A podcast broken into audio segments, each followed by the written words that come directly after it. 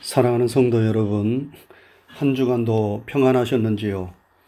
주님의 평강이 때마다 일마다 여러분과 함께 하시기를 주님의 이름으로 축원합니다. 오늘은 교회력으로 성령 강림 후 다섯 번째 주일입니다.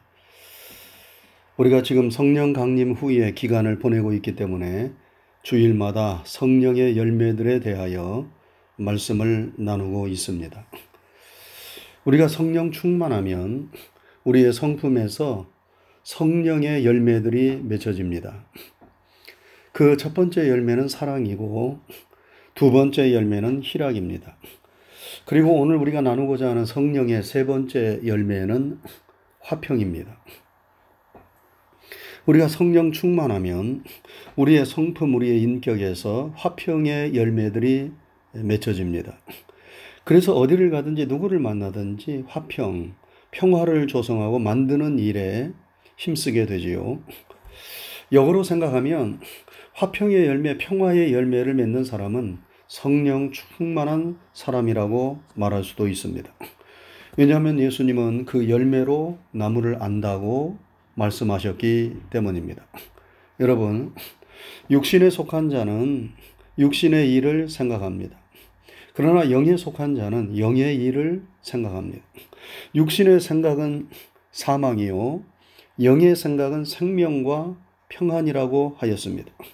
그런데 하나님의 자녀들은 하나님의 영의 인도를 받는다고 말씀했습니다.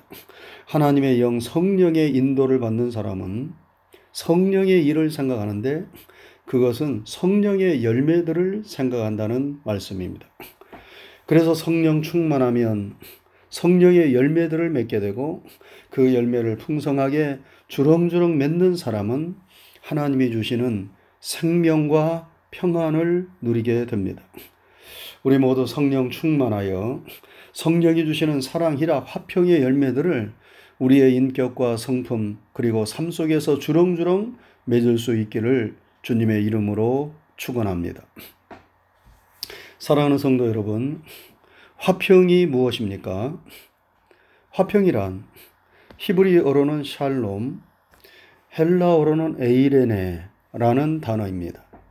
그 단어는 우리 성경에서 화목, 화평, 평화, 평강, 평안 등등의 여러 말로 번역되었습니다. 여러분, 화평이란 무엇입니까?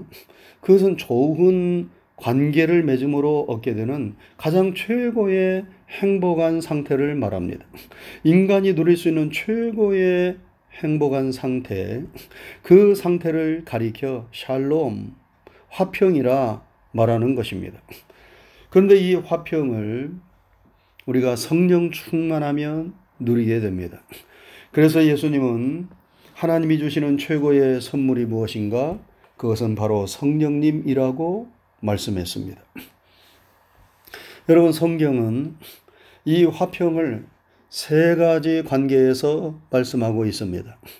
첫째는 하나님과의 화평이고, 둘째는 이웃과의 화평이며, 셋째는 나 자신과의 화평입니다. 여러분, 인생이 행복하려면 이 세 가지 관계에서의 화평이 이루어져야 합니다. 먼저 하나님과 화평해야 합니다. 욥기서 기자는 욥기 22장 21절에서 너는 하나님과 화목하고 평안하라. 그리하면 복이 내게 임하리라. 이렇게 말씀했습니다. 하나님과 우리 사이에 막힌 것이 있으면 안 됩니다. 그러면 하나님과 화목할 수 없고 하나님과 화목하지 못하면 우리가 평안할 수 없고 그리고 복을 받을 수도 없습니다. 그러므로 하나님과 우리 사이에 막힌 담을 허물어야 합니다. 하나님과 우리 사이에 시원하게 하이웨이 고속도로가 뚫어져야 합니다. 시온의 대로가 열려져야 합니다. 그런데 하나님과 우리 사이를 가로막는 담, 하나님과 우리 사이를 불합케 하는 것이 무엇입니까? 그것은 바로 죄입니다. 우리가 하나님 앞에 범죄하면 그 죄가 하나님과 우리 사이를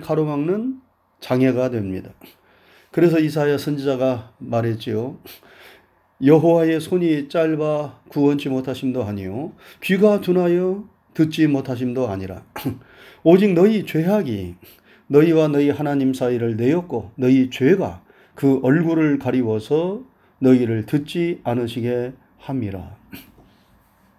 여러분 이 죄의 문제를 하나님 앞에서 우리가 해결하지 아니하면 우리는 절대로 하나님과 화평할 수 없습니다.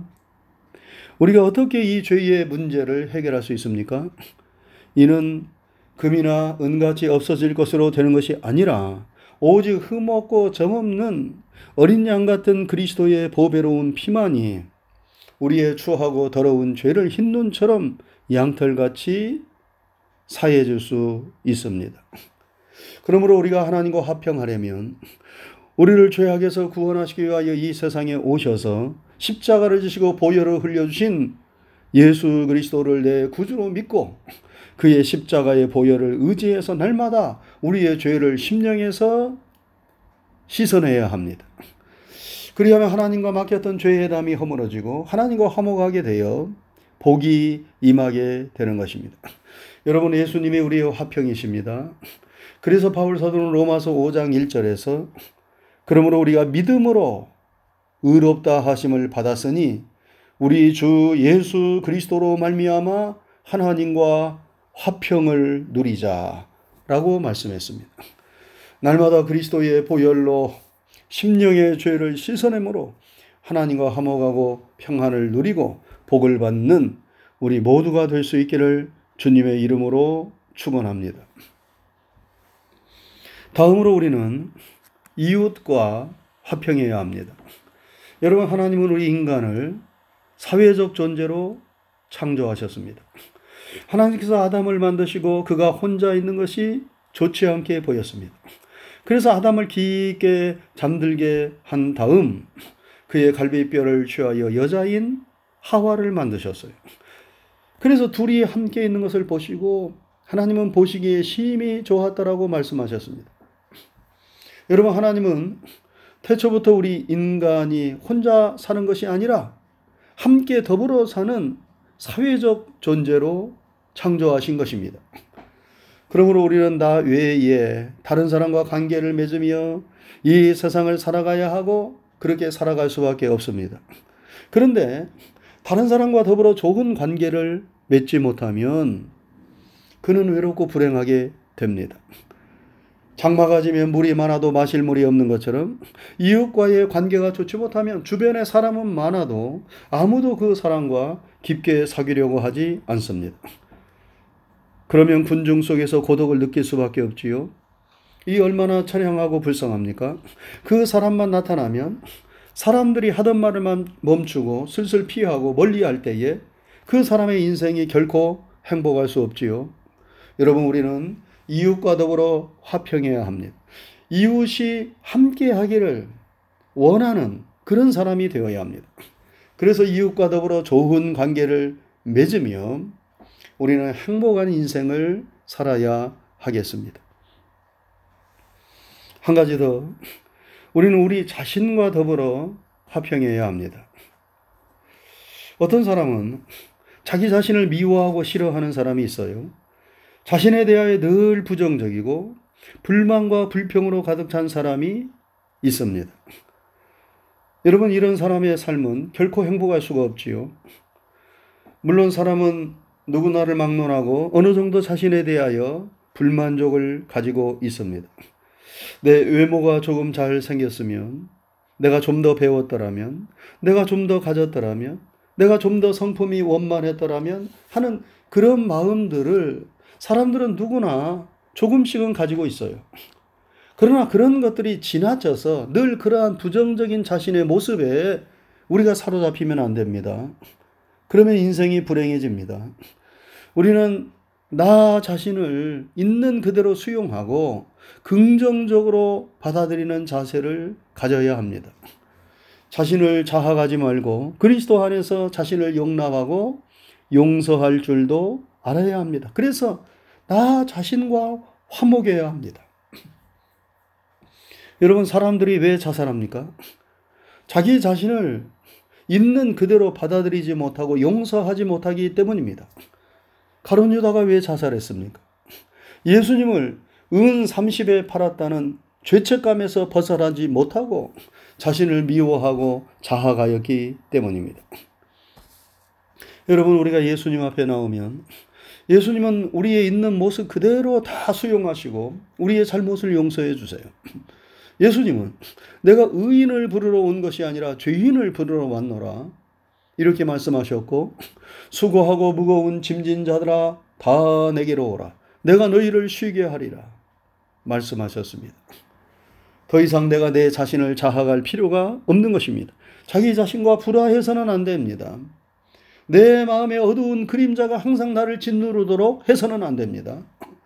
그리스도 안에서 자신과 화목하는 것, 자신과 평화를 이루는 것, 이것이 내 마음의 평화를 누리고 우리가 행복한 삶을 사는 비결입니다. 여러분, 우리는 하나님과 화목해야 합니다. 이웃과 화목해야 합니다. 그리고 나 자신과 화목해야 합니다. 이렇게 모든 관계에서 화목하고 화평을 추구하며 살 때에 우리 인생은 샬롬, 지구의 행복한 상태, 거기에 이르게 되는 것입니다. 그런데 이런 화평, 화목을 누가 우리에게 주십니까? 바로 성령님께서 우리에게 주십니다. 우리가 성령 충만하면 성령님께서 우리 안에서 우리를 깨우쳐 주십니다. 예수님의 말씀을 생각나게 하십니다. 그리고 실제적으로 예수님을 믿고 닮아가도록 우리에게 힘과 능력을 주십니다. 그래서 죄를 이기고 하나님과 화목하고 이웃과 화목하고 나 자신과 화목하도록 우리를 도와주시는 것입니다. 그것이 성령님이 하시는 일입니다. 사랑하는 성도 여러분, 우리는 어디를 가든지 누구를 만나든지 문제를 일으키고 불화를 조성하는 자가 되어서는 안 됩니다. 우리가 가는 곳에 문제가 해결되고 평화가 임해야 합니다. 그러한 일을 하는 사람이 하나님의 자녀요 그리스도인입니다. 예수님은 말씀하셨어요. 화평케 하는 자가 복이 있나니 저희가 하나님의 아들이라 일컬음을 받을 것이며 화평케 하는 자, 늘 화목을 도모하는 자가 하나님의 아들 하나님의 자녀들입니다.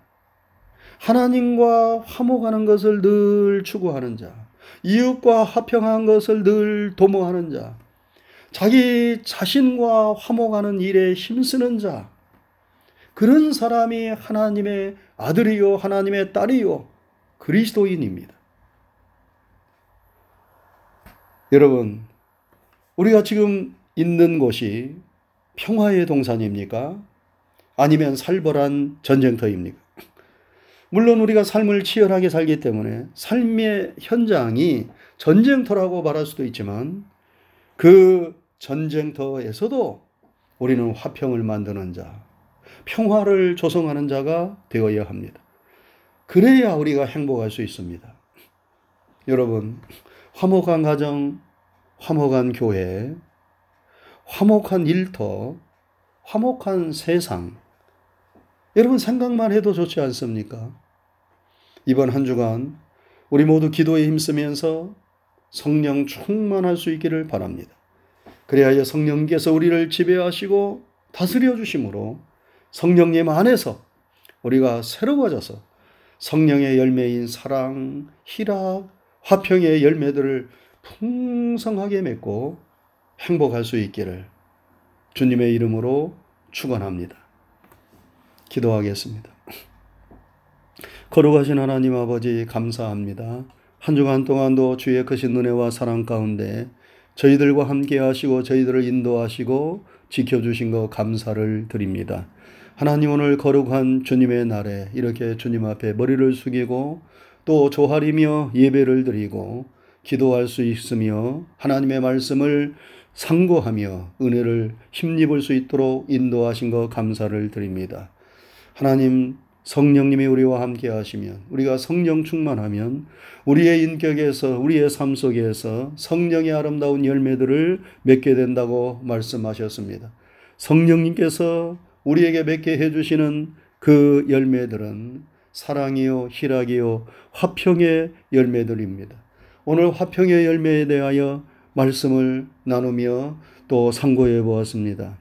하나님과의 죄의 문제가 예수 그리스도 안에서 잘 해결되어서 날마다 주의 보혈을 의지하여 회개함으로 하나님과 우리 사이에 가로막힌 죄의 담이 허물어지고 하나님과 화목하며 평안하며 복을 누리는 하나님의 자녀들이 다 되게 해 주옵시고 우리가 세상을 살아갈 때에 수많은 사람들과 관계를 맺으며 살아가는데 그 관계를 맺는 사람들과 서로 화목할 수 있도록 도와주셔서 우리의 관계가 행복한 관계가 되게 하여 주옵시며 또 우리 자신의 모습에서 여러 가지 부족하고 연약하고 또 모자란 부분들이 발견되지만 그러한 우리 자신들을 바라보며 우울해하고 절망하고 불행해야 하는 그런 마음을 갖는 것이 아니라 하나님께서 우리에게 힘을 주시고 또 성령님이 도와주심으로 인하여 우리 자신과 화목하여서 마음을 평안하게 가지며 내 자신을 있는 모습 그대로 수용하며 하나님의 도움을 구하며 나아갈 수 있도록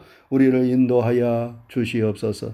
그리하여 성령 충만한 가운데 화평의 열매들을 우리의 인격에서 삶 속에서 주렁주렁 맺을 수 있도록 도와주옵시고 주님이 진정 우리에게 주시고자 원하시는 그 행복을 누리며 승리의 삶을 살리하여 주옵소서.